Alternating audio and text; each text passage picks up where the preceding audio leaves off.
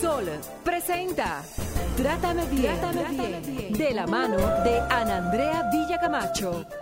Trátame bien, trátame, bien, porque ya basta de silencios que duelen y matan. Parece que el año se nos fue, con la tristeza y con la alegría, nos quedan sueños aún por cumplir. Se pasa el tiempo y sigue la vida, mantengo mi promesa de no causarte más la dieta, el viaje a Europa y el nuevo Lamborghini rojo. Ay, este año sí dejo de fumar y tanta rumba con mis amigos. Llegó el momento de ponerme a ahorrar, que se enderece al fin mi camino. Este año compro casa y una finquita con piscina, figura bicicleta, para no faltar a la oficina.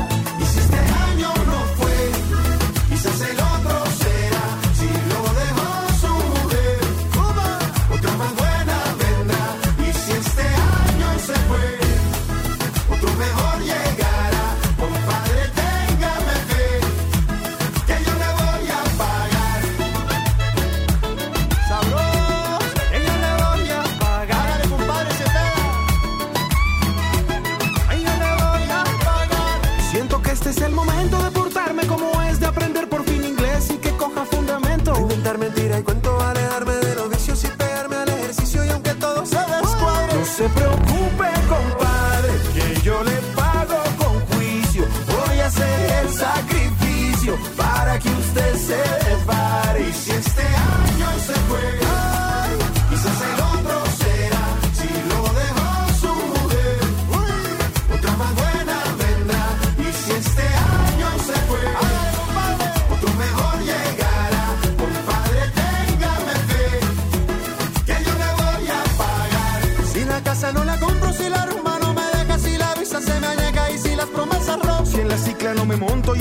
y el carrito se embolata, si los impuestos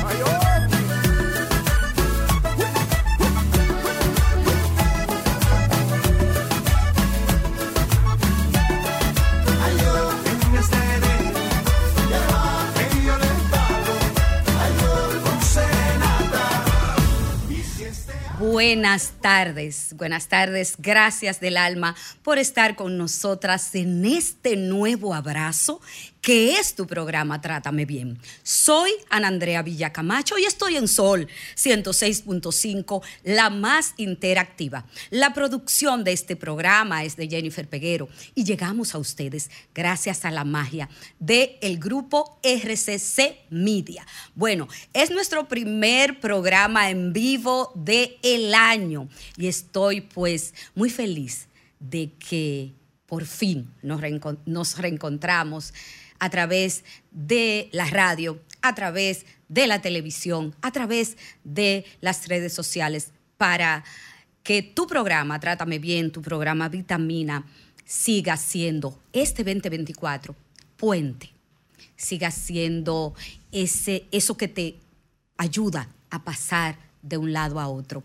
Alguien me decía hace unos días que en Trátame Bien ella ha aprendido, ella ha crecido, ella ha llorado, ha servido también para aprender más allá de mirar, a observar. Y eso pues nos paga con mucha alegría ese amor, esa retroalimentación que nos dan cada vez que nos encontramos en la calle o en algún lugar con alguien y nos dice, tienen que seguir. Gracias a la vida, gracias a mi familia RCC Media, porque logramos llegar a otro año más aquí. Vamos a de inmediato a decirle a ustedes las frecuencias para que puedas conectar con nosotras. De inmediato, denle para allá. Comunícate 809-540-1065. 1-833-610-1065 desde los Estados Unidos.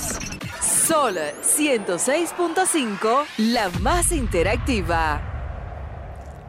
Bueno, señores, y tenemos hoy una invitada de lujo que es parte del staff de expertos de tu programa Vitamina. Empezamos este año 2024 con nada más y nada menos que Virginia Pérez, psicóloga, terapeuta familiar y experta en todo lo que tiene que ver con este tema de emociones, de bienestar y de cosas que definitivamente causas que nos hacen crecer. Virginia, hola. Hola. Qué alegría. Sí, claro. Tú que y yo, sí. yo y tú. es una emoción, la verdad que sí me siento contentísima, feliz y sobre todo pues de compartir micrófono contigo, una persona excepcional y con una gran trayectoria para mí es un lujo. Ay, Dios mío, me emociona. Virginia, estrenamos cabina. Oh, sí, está Tenemos- hermosa. Mire, señores, eso fue zapato de lujo y ropa de lujo, de alta gama que los talentos de RCC Media, pues tenemos a través de esta hermosísima y moderna cabina. Muchísimas gracias a mi querida familia por ponernos, mi amor, adelante, De adelante. Virginia, vamos a hablar de resaca emocional. ¿Qué es eso? Mucha gente me ha preguntado, pero eso tiene que ver nada más con la resaca emocional de, de cosas de pareja. ¿Y qué es eso? Dile a la gente que cómo es que se come eso. Mira, tú sabes que así como la resaca por el consumo de alcohol, pues las personas tienen un malestar al otro día, Ajá. pues asimismo hay una resaca emocional que cuando nosotros tenemos algún acontecimiento, un hecho, eh, ya al otro día nos vamos sintiendo mal, es como una culpa, un malestar, una frustración por una decisión o una conducta inapropiada que hicimos en ese momento determinado. Esto eh, se refiere a que hay personas que tienen altas expectativas o que tienen una idealización de las cosas y no suceden.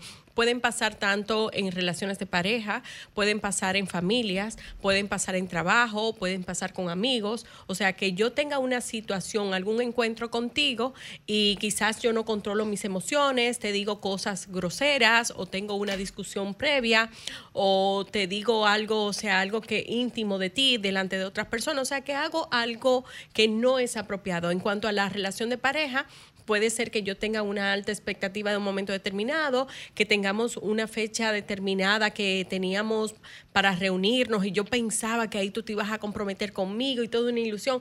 Y cuando viene no pasa nada. Ay, qué desilusión. Entonces al otro día me quedo con ese malestar de que yo tenía eso esperando y así sucesivamente. Es un malestar previo a un acontecimiento del día anterior. Esa resaca emocional no tiene nada que ver con Navidad.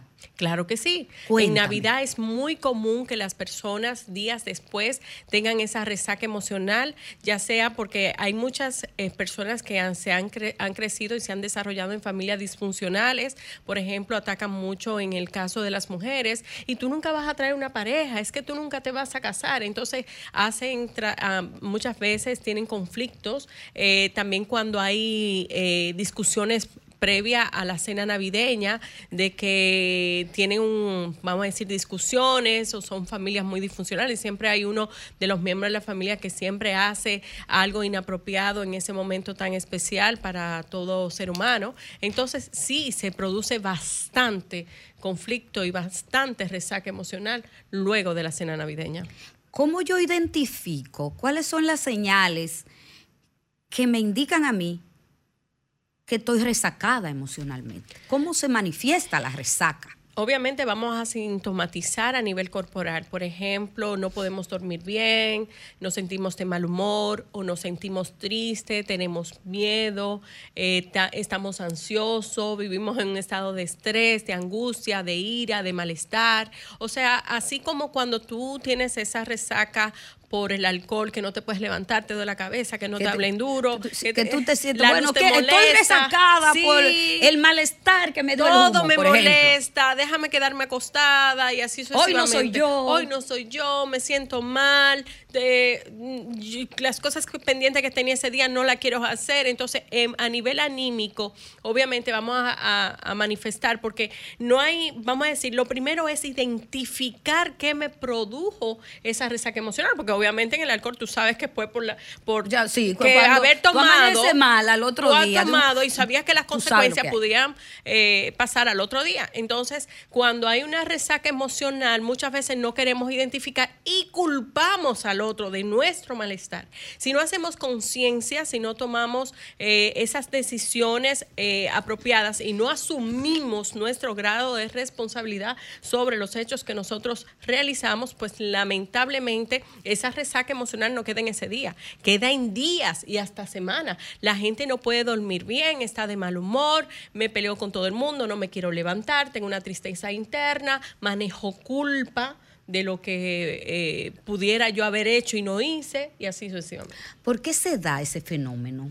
Mira, se da porque primero hay muy altas expectativas, hay una idealización, hay una suposición. Yo supongo que debería de haber pasado esto. Yo Me fui muy alta, me fui muy alta y me, ca- y me caí. y me caí. Ay. Otra cosa es que a veces no controlo mis emociones, no hago referencia a las consecuencias de mis hechos. O sea, hay muchas personas que no tienen filtro al hablar y hay que pensar antes de hablar porque a veces herimos, entonces no estamos listos para recibir la consecuencia de lo que nosotros decimos.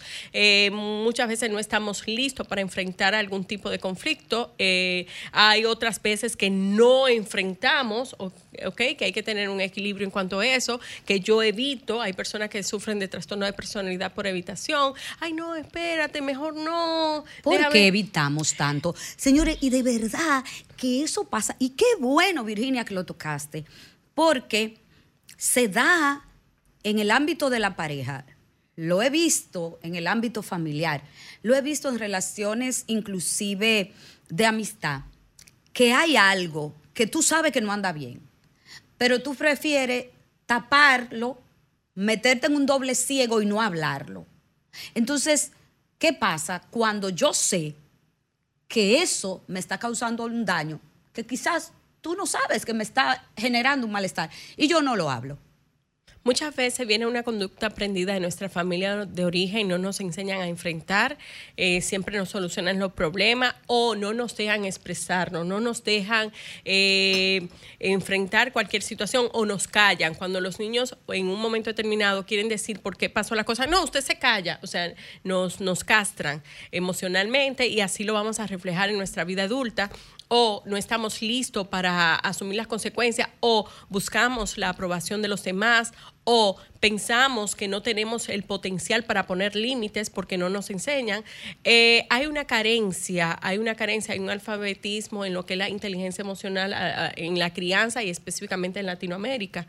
Entonces, por eso muchas de las cosas, entonces yo lo voy asumiendo, me voy adentrando, voy tolerando, voy soportando y mejor en vez de enfrentar por miedo a, me, me cohibo y se va desarrollando el trastorno de personalidad por evitación.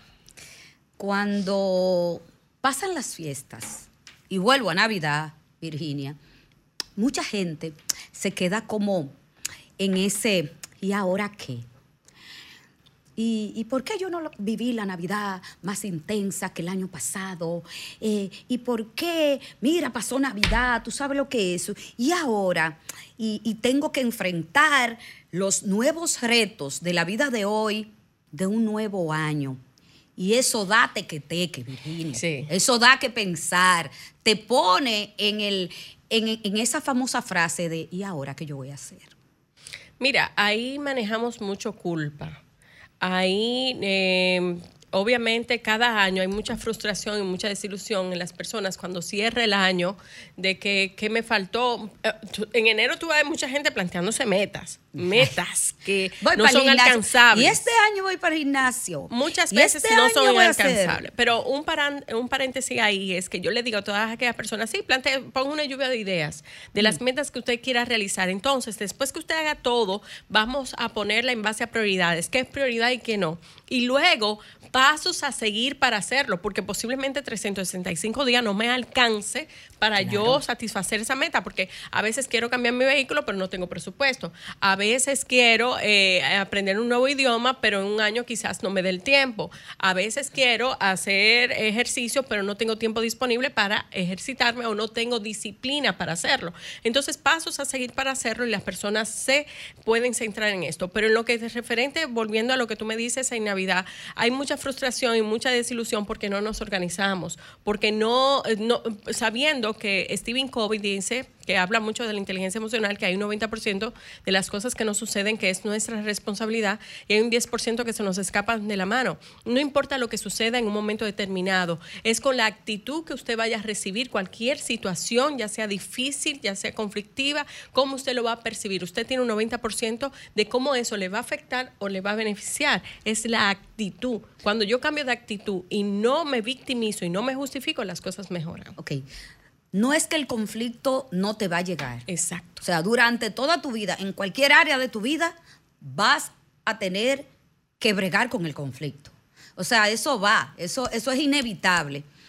Lo que entiendo yo, Lega, en esta materia, que tú nos quieres mostrar en el día de hoy para que podamos mirar también, es tu actitud en ese conflicto. Exacto. Es que, tú, es que hay cosas que tú no vas a evitar, pero cómo tú lo ves, cómo tú lo vives, es la diferencia a cómo te vas a sentir. Y también saber que yo, eh, si tengo mi amor propio, mi, equilibrio emocional, puedo poner límites para que eso no se repita y sea constante.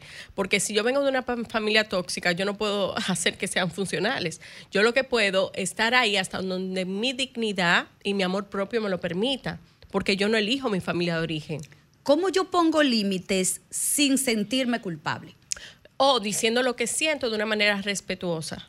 Y si es algo muy delicado con ya sea un papá o una mamá, jalarlo aparte, decirle, hablar desde el sentimiento, de cómo yo me siento. No, tú, tú hiciste, por eso yo, no, cómo yo me siento. Cuando tú realizas, o sea, cuando haces ese tipo de acción, yo me siento de esta manera. No te estoy diciendo, mira, cada vez que tú haces tal cosa, a mí no me gusta, no, sino cada vez que haces ese tipo de reacción o decisión, yo me siento atacada, yo me siento juzgada, yo me siento discriminada, yo, o sea, porque es mi sentimiento. Si a mí no me importara lo que las personas dijeran, no me afecta, pero me importa, y más si son personas cercanas a mí. Entonces tengo que poner límites. Mira, necesito que de ahora en adelante, cuando vayas a referir ese tema, o me jales aparte y me lo digas, o no lo menciones delante de las personas, porque me hace sentir de esta manera. Si la persona no entiende y pone límites, entonces ya tú tienes que marcar distancia. Hay actitudes que, duelen, eh, verbales y no verbales. Claro que sí. Claro ¿Cómo cuáles, más o menos? Mira, una de las actitudes que duelen es el silencio, y la ignorar, ignorar a la otra persona. O sea, saber que lo que tú me estás diciendo no me importa. Eh, y eso tú no tienes el control de que las personas reaccionen o no, es un tipo de violencia. Entonces, otra accionar es que tú me ridiculices delante de las personas. O sea, que, ay, era jugando, que tú me ofendas, es otro tipo de violencia. Que yo, que tú me ofendas con un juego, ay, era jugando, eso no es nada tú estás eh, eh, lacerándome. Entonces, por eso nosotros, si tenemos un equilibrio, yo diría que toda persona debe tener su amor propio para poder funcionar dentro de una, de una población donde vas a encontrar de todo vas a encontrar todo tipo de personalidad y tú no puedes comenzar a reeducar a todo el mundo. Tú tienes que educarte tú en el amor propio y decir hasta dónde para mí mi dignidad me lo permite y hasta dónde no. Y así no hay esa resaca emocional, porque ya yo tomé esa decisión, lo tomaron bien o no, ese no es mi responsabilidad. Hasta aquí llego yo. Hasta aquí llegué yo. Me voy a una pausa, esto es Trátame Bien. Hablamos con Virginia Pérez sobre resaca emocional. No le cambie.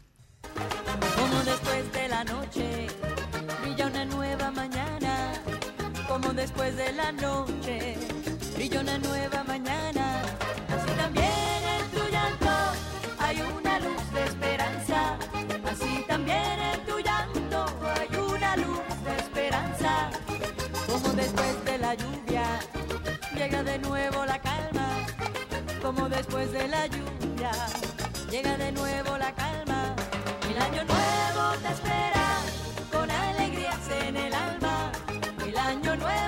Espera con alegrías en el alma.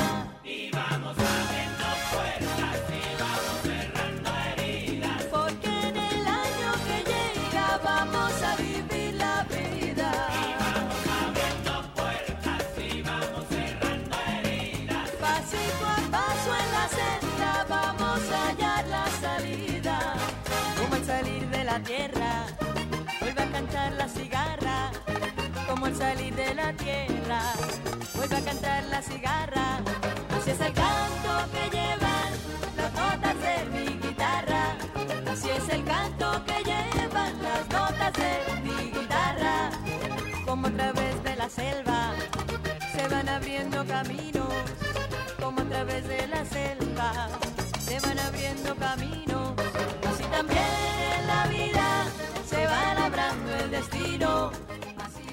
Señores, de nuevo aquí en el aire, tu programa Vitamina. Hablamos con Virginia Pérez sobre resaca emocional.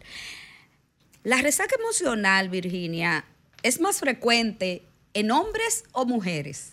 Mira, o es unisex, como digo yo. Sí, es unisex, pero hay un porcentaje más alto en mujeres porque se queda con esa melancolía. Tú sabes que la mujer es mucho más romántica, más sentimental y se queda como con ese deseo de que las cosas salgan bien, de que todo fluya. Recuerda que la mujer es mucho, en muchas ocasiones es salvadora. Como tú sabes, a nivel maternal se desarrolla bastante y ahí lo podemos ver. Entonces, cuando hay un acontecimiento que no es funcional, que tiene una dinámica, se queda como con esa melancolía y mucho más si viene de una resaca emocional por un romance, o sea, de una persona. También sucede de que yo vaya a unas festividades navideñas o a una fiesta y conozca a un chico de repente y tenga encuentros íntimos y ya tú sabes, entre el alcohol y la emoción, esa adrenalina y al otro día yo pienso que ese chico me va a volver a llamar. Y tú No llama. O llama. Ah, y eso bull. se queda ese malestar porque yo pensaba que era una persona. Eso también le pasa a los hombres, pero en un, un por ciento más bajo. ¿Por qué las mujeres somos más salvadoras? Somos más maternal, somos más emotiva que los hombres. ¿Por qué? Mira, eso instintivamente, y eso está en nuestros genes, si tú te pones a ver antropológicamente cómo el hombre era el que cazaba y buscaba la comida, la mujer se quedaba en, en, la choza o en el hogar para poder eh, hacer, eh, realizar y cuidar a los niños y sobre todo hacer la comida y cuidar a los demás. Por ejemplo, es muy cuidadora en el sentido de que tiene bajo su responsabilidad eh, la crianza de los niños en aquel momento. Ya, gracias a Dios, estamos haciendo ver de que la crianza debe ser compartida, de que tanto el hombre como la mujer debe tener más participación. Pero lamentablemente hoy, por cultura, si una mujer no es la que está pendiente a sus hijos o hijas y es juzgada a nivel social y discriminada, si no le sale el instinto maternal, pero hay un porcentaje bastante elevado de que la mujer es la cuidadora, la que está ahí pendiente. Y tú lo puedes ver en el día a día de tus amigas, de tu que en caso de que tengan hijos y que si ella se enferma no es aceptado, pero si se enferma el esposo, se enferma los hijos, ya tiene que estar ahí 100%. Y si trabaja, pues poner el trabajo a un lado para poder seguir cuidando. ¿Cuáles son las consecuencias emocionales de yo ser la real salvadora? Para mí.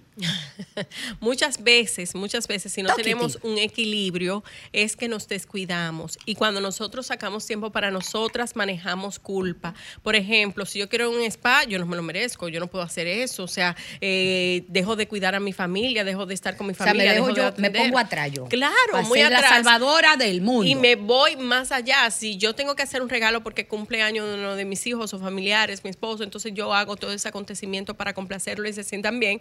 Pero el día que yo quiera comprarme esa blusa que tengo meses mirándolo en la vitrina, pero digo que es muy costoso para mí, pero los regalos posteriores que yo he hecho a mi familia son más costosos que la blusa. Entonces no me creo que soy merecedora de eso. Ya gracias a Dios he tenido varios pacientes y pacientes en consulta que sí dicen que, que han cambiado eso porque eh, se sienten desgastadas y llega un momento que te falta el combustible emocional. Entonces ese combustible emocional cuando falta, obviamente no puedes dar una buena calidad y rendimiento a tu familia porque ahí es donde viene la cantidad de mujeres que deberíamos tratar un tema de eso, de por qué siempre están gruñonas en la casa, cuando tienen cierto tiempo de casada, por qué el hombre siempre se queja, ¿no? Que ella cuando, cuando yo llego, ella siempre está de mal humor y que sí, ok, peleando y eso, es por el estrés, la ansiedad y la monotonía y que ella se eh, eh, posterga por estar en cuidado con los demás. Cuando uno se siente que está en modo monotonía, cuando uno se siente que salva mucho, cuando uno se siente que se dona mucho y se da mucho y no se recibe para atrás lo mismo que uno da, ¿qué causa eso? un desgaste hasta llega a tener una depresión, unos niveles de ansiedad, de estrés, puede desarrollar hasta ataque de pánico, eh, porque está en un círculo vicioso. Eh, hay muchas que, que se adentran internamente y se cierran hasta tal punto de que eh, se vuelven em, em, empáticas y así sucesivamente. ¿Qué pasa con esto? Que la decisión está en cada quien. Me fui para la calle. Hola, Buenas tardes. buenas tardes. ¿Cómo estás? Feliz año. Felicidades para ustedes también, que este Amén, año sea tanto o más éxito que el año pasado. Amén, amén. Un Cuéntame abrazo todo. para todas y esperamos que el programa siga edificando. Amén, gracias a Dios. Con respecto, Para al allá tema- vamos. con respecto al tema, yo le voy a decir algo. Cada quien tiene el amor que cree merecer. Cada quien tiene lo que cree merecer. Hay personas que se creen que no merecen nada y no tienen nada. Hay personas que se creen merecer y, y tienen lo que creen merecer.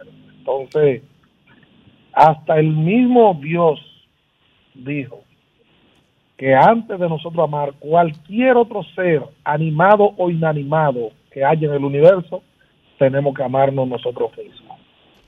Y quien no se ama a sí mismo, a algo más tiene que amar. La mamá mía dice que en algo hay que creer. Entonces, cuando una persona, no vamos a ponerlo como mujer solamente, porque también pasa con algunos hombres, cuando una persona no se da el valor que es que él o que ella debe dar a algo se lo va a dar y ahí es donde está el caso que aparece personas que se preocupan por todo hasta por el gato o por el perro más que por ellos es más el gato y el perro tienen valor se preocupan por cosas inanimadas más que por ellos Muchis- muchísimas gracias. ¿Qué llamada? Nos vamos otra vez y nos metemos en el tema, Virginia Pérez, del amor propio. ¿Cómo? Y a través de esa llamada yo lo escuchaba, cómo yo me mentalizo este 2024 para yo darle prioridad a trabajar mi amor propio. ¿Qué hago? ¿Cómo, ¿Cuáles son los primeros pasos que yo debo de dar para estar consciente de eso y hacerlo? Trabajar el amor propio. Es urgente. Sí, yo creo que es lo básico para nosotros desarrollarnos a nivel personal.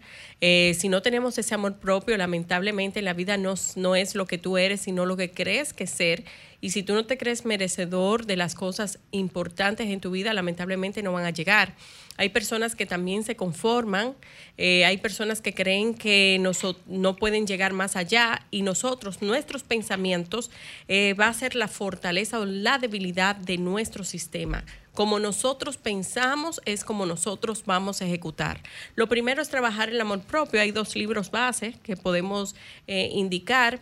Eh, de Walter Rizzo, que habla mucho de ese fortalecimiento interno y es Enamórate de ti. Ese libro lo puedes eh, adquirir, es muy fácil de leer y tú lo puedes de- eh, ir marcando las cosas que te identificas y aquí tú vas a entender qué cosas yo estoy haciendo bien o no, porque muchas veces buscamos la aprobación de los demás, de la sociedad, de la familia, pero no necesariamente podemos suplir nuestras propias necesidades. Hay otro libro que es para las parejas que están pasando situaciones y no se creen merecedores de la pareja o se sienten inferior a la pareja o se sienten mal dentro de la relación de pareja, para que usted entienda si lo que está haciendo bien o está haciendo mal, le voy a decir en breve. Hola, buenas tardes. Hello. Continuamos. Ese libro, que también es de Walter Rizzo, eh, para las parejas, se llama Los Límites del Amor.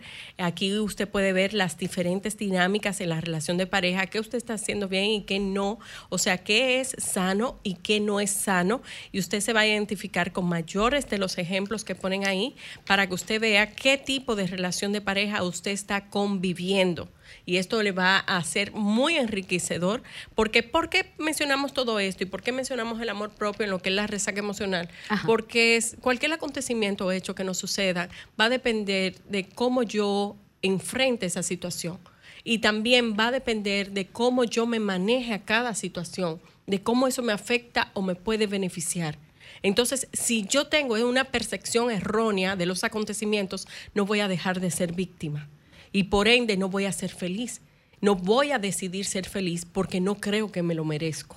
Y siempre voy a hacer las cosas mal. Y si yo me etiqueto de esa manera, lamentablemente, voy a vivir en una vida totalmente lacerada. Para este 2024, yo diría que trabajamos primero nuestro amor propio. Si usted tiene conflicto de pareja y su pareja no quiere ir a terapia, vaya usted. No importa que sean conflictos de pareja, vaya usted. Y usted se va a sanar. Y el que vaya a terapia es el que se va a empoderar y va a tener la, la decisión más saludable para él o ella. ¿Cómo yo logro aprender este año a, a ejercitar la felicidad? Oh. Mi felicidad, la mía. Excelente pregunta. Mira una cosa, lo primero es eh, hacer esa lista de las cosas que yo deseo lograr, que quiero y que solo dependen de mí. Es hacer, por ejemplo, eh, hay una fuerza vital que es básica. Lo primero, por ejemplo, eh, Ana Andrea, cuando a ti te dicen, eh, haz ejercicio, come saludable, ¿para qué es?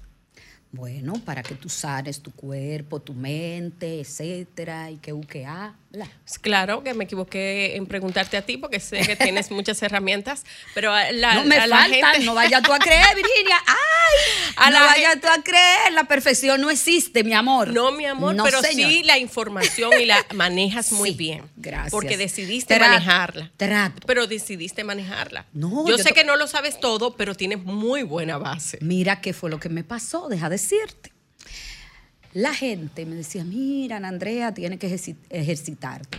Y yo mareo, mareo, qué pereza al ejercitarme. Y leo que el ejercicio es bueno porque te ayuda con el tema emocional, que es antidepresivo, que te ayuda con el peso, que te sientes mejor. Y yo mareo, mareo, mareo, hasta que un día alguien me dijo una frase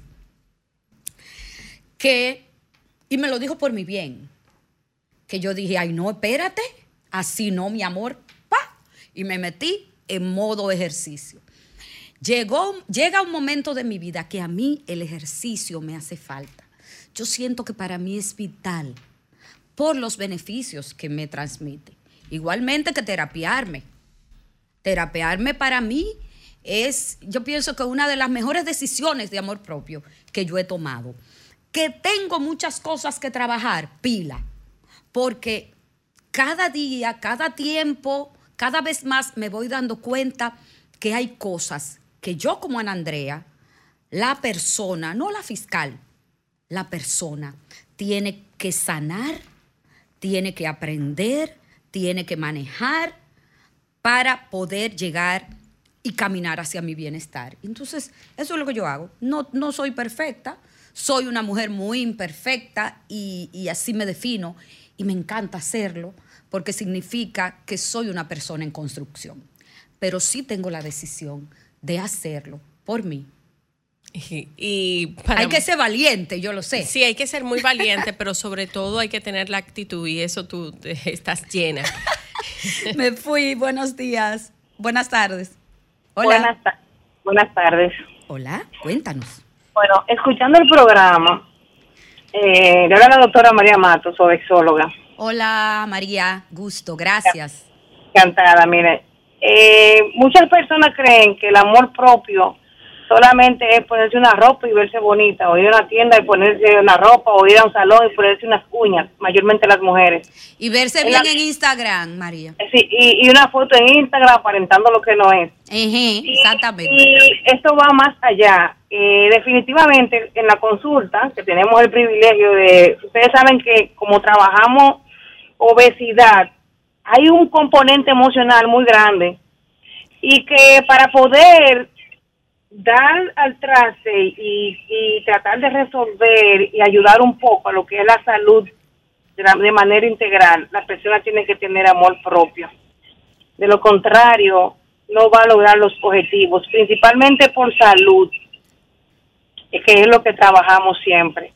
Y usted puede caer una y mil veces. El reto es levantarse. Cuando usted lo logra, se logran muchas cosas buenas. Las personas que trabajamos con- con este tipo de, de situaciones día tras día, nos damos cuenta que la mayoría están falta y escasa de informaciones buenas y las redes sociales poco ayudan. Nos trasladan a situaciones que no son favorables. Y nosotros los profesionales tenemos que enfocarnos en que las personas aprendan a autodiagnosticarse, que sepan su condición de salud para que puedan darle amor a los demás y a su familia principalmente. Muchísimas gracias, María.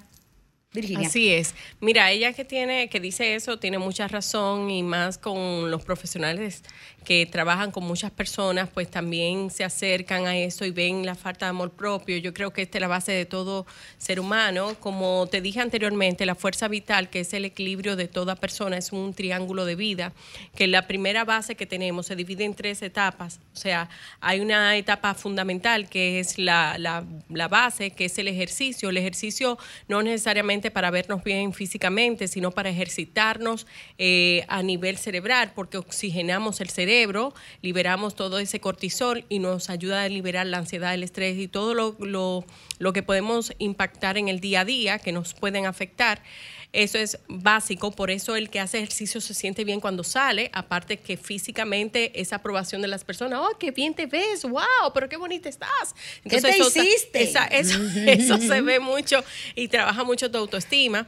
Está también en esa parte de la buena alimentación, porque no necesariamente para que tengas un peso adecuado, claro, eso es parte de la salud, es para que tus órganos funcionen adecuadamente por más tiempo. Es como si tú te compras un carro del año y tú lo maltratas y lo, y lo pasa por donde quiera, carreteras malas, no le das el buen mantenimiento. Obviamente que en poco tiempo ese año, ese, ese vehículo se va a deteriorar a sí mismo nuestro cuerpo. Lo que nosotros ingerimos es lo que no puede sanar o deteriorar. Y finalmente está la parte de dormir de 7 a 9 horas al día pisado. No di que, ay, me levanté a las 3 de la mañana, volví a dormir. No, tú tienes que regenerar esas células muertas que se han perdido a través de los días y usted pueda restabilizarse para el otro día y tener un buen ánimo. El que no duerme bien se levanta de mal humor.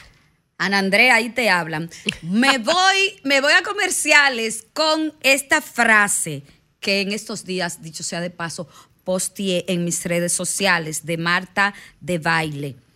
Tu dieta no es nada más lo que comes, también lo que ves, lo que lees, a quién sigues y con quién pasas el tiempo. No le cambie tu programa Vitamina, vuelve de inmediato.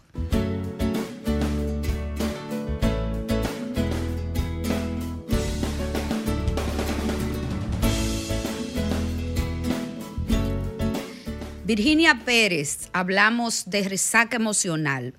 Virginia, en una llamada pensaba yo en el real poder que tiene el amor propio.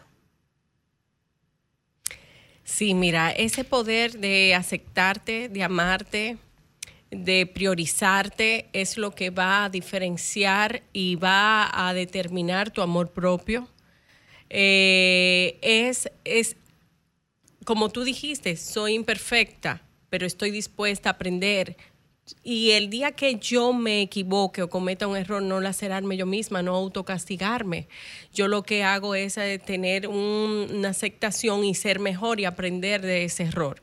Eh, recordar que tener amor propio no significa que no nos podemos equivocar, que no podemos fallar, que no podemos un día pensar de forma negativa de nosotros mismos. Es como restablecernos de cada experiencia negativa, es como revertir lo- lo- la- las experiencias no gratas a que sean gratas, es aprender de cada cosa que nosotros veamos que no es favorable y ahí va creciendo el amor propio, es no lacerarnos. Una de las cosas, y los endocrinólogos lo saben, y muchas personas que trabajan con personas con sobrepeso, es esa laceración y ese autocastigarse de que qué mal me veo, de que cuando tú te despiertas y te miras al espejo y te dices, ay, qué gorda estoy, qué horrible, estos cabellos. La primera enemigo que uno tiene es uno mismo cuando uno tiene un desequilibrio de la serotonina que es la que regula nuestras emociones. Y si es- yo lo comparo con el diablito y el angelito y siempre priorizan al, diablito, mira qué mal te ve, esa ropa te queda mal. Cuando tú no te amas, no te valoras, no te respetas,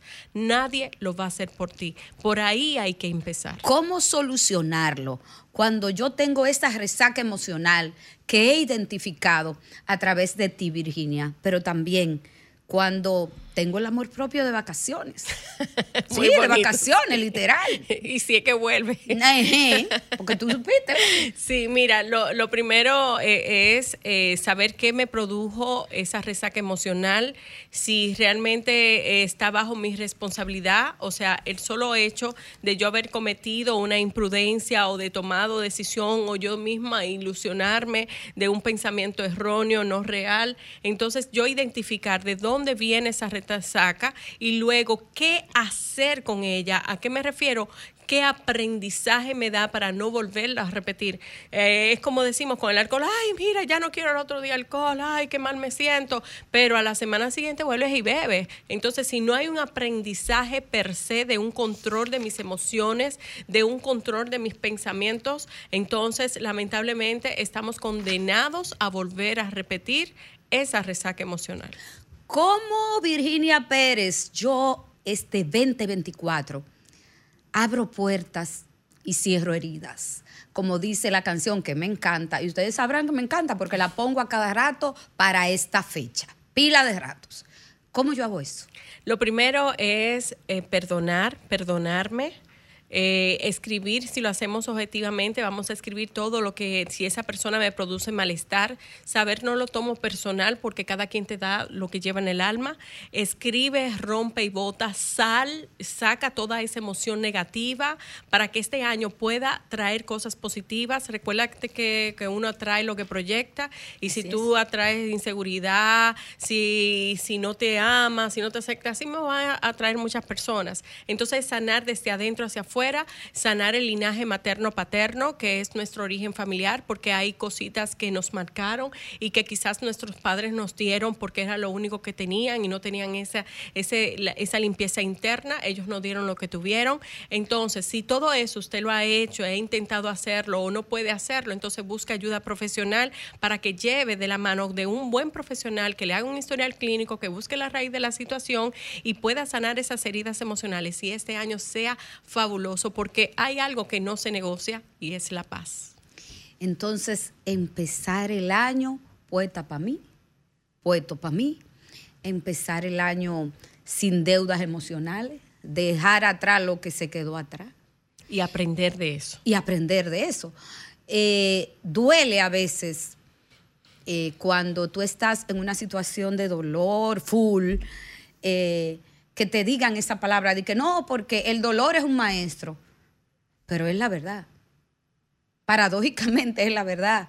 Muchas veces solo tocando fondo es que tú puedes aprender. Hay veces que la vida te pone muchas cosas ahí.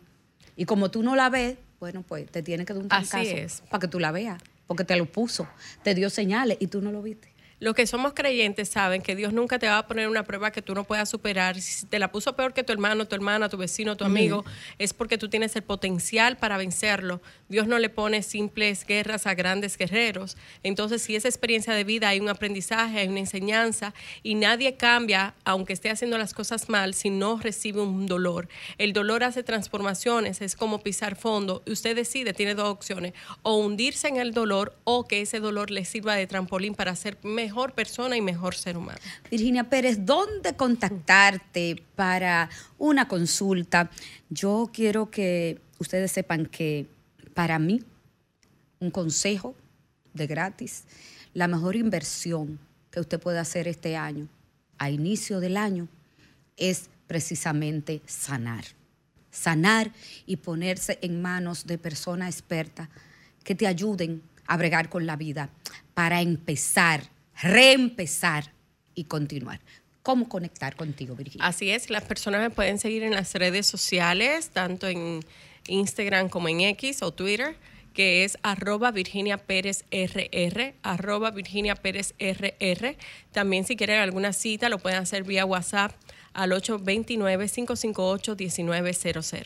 Señores, y en nuestras redes sociales, arroba Trátame Bien Radio, arroba Sol, arroba también Ana, B. Camacho y también arroba Jen Peguero 30. Nos encontramos la semana que viene. ¿Vieron? ¿Vieron que bien me porté hoy? Virginia, un mensaje final para nuestras mujeres y hombres vitaminas. Así es que las personas, o sea, tanto para hombres como para mujeres, y es que tu felicidad es tu decisión y vivir en paz es la mejor solución. Recuerden que nosotros damos lo que tenemos y las personas también nos dan lo que tienen. No tomemos las cosas personales y saber que vivir en paz es una parte que no podemos negociar. Priorízate, ámate, respétate, valórate, que todo el que está contigo lo va a hacer o si no que se retire a tiempo. Mi madre, señores, señores, qué llamada, qué despedida. Nos abrazamos la semana que viene. Sean felices.